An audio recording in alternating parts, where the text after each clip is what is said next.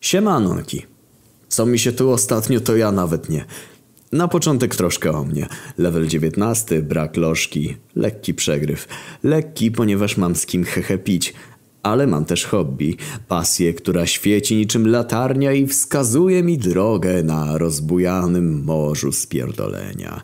Zaczepił ją we mnie mój stary, który podczas to sobotnich wieczorów śmiał się ze mną do rozpuku jedząc kiełbasy i popijając harnasia. Wtedy rozpoczęła się również moja druga hehe pasja degustatora tanich alkoholi. Otóż hobby tym są wszelkie kabarety. Znałem wszystkie od animum ru przez łowców B aż po grupę Mozarta. Jednak jeden artysta był przeze mnie wielbiony niczym promocja w Biedrze przez mojego ojca. Mim wśród mimów, kabareciarz kompletny, synonim słowa śmiech, Ireneusz Krosny. Gdy raz ojciec przełączył występ mistrza na jakąś tam kurwa zieloną milę, to zagroziłem, że mu wypierdolę czteropak przez okno. Kochałem Ireneusza. Właśnie. Kochałem. Przejdźmy do sedna historii. Mniej więcej pół roku temu mojej babci spadło się z rowerka. Nikogo to nie dziwiło, bo zawsze lubiła sobie popijać tabletki rubinowym trunkiem kupionym na bazarze za 6 zł XD. Po pogrzebie to na mnie spadł na obowiązek cotygodniowego zanoszenia kwiatów i zniczy na cmentarz. Jako, że babka była całkiem spoko i czasem mi dawała trochę hychewinka, to nie miałem nic przeciwko. Tego dnia siedziałem o zmierzchu na cmentarzu obok grobu babci. Między kolejnymi łykami wojaka rozmyślałem na zmiany nad jedną lożką i kruchością ludzkiego żywota. Cienie stawały się coraz dłuższe.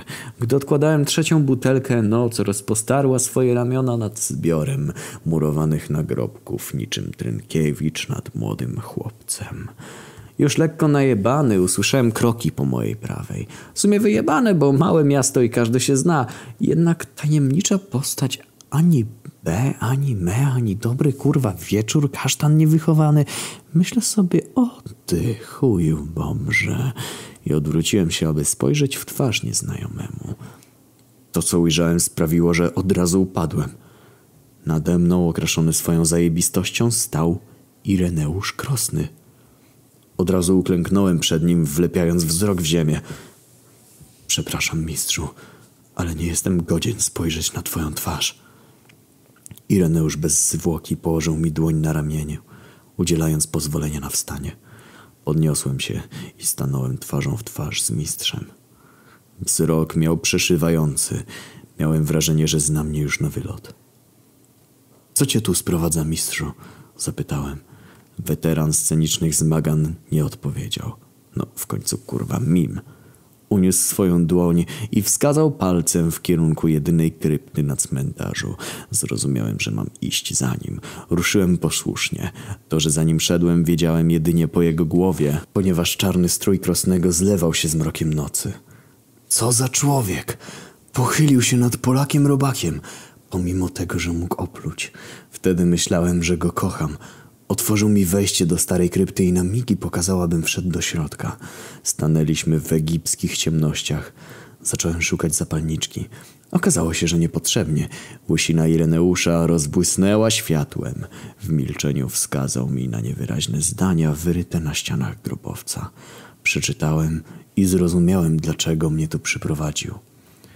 Brzmiały one Hokus pokus, chujowa krowa, krosny to nie mowa. Aby odprawić rytuała, obudź w sobie część napędową od roweru.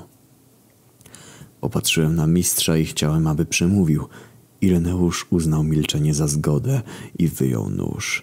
Zrobił małe nacięcie na swojej ręce i wziął mnie za dłoń. Nóż praktycznie bezboleśnie rozciął kawałek skóry na moim palcu. Po pierwszej części rytuału Irek wyjął z kieszeni hehe kieliszek i napełnił go naszą krwią.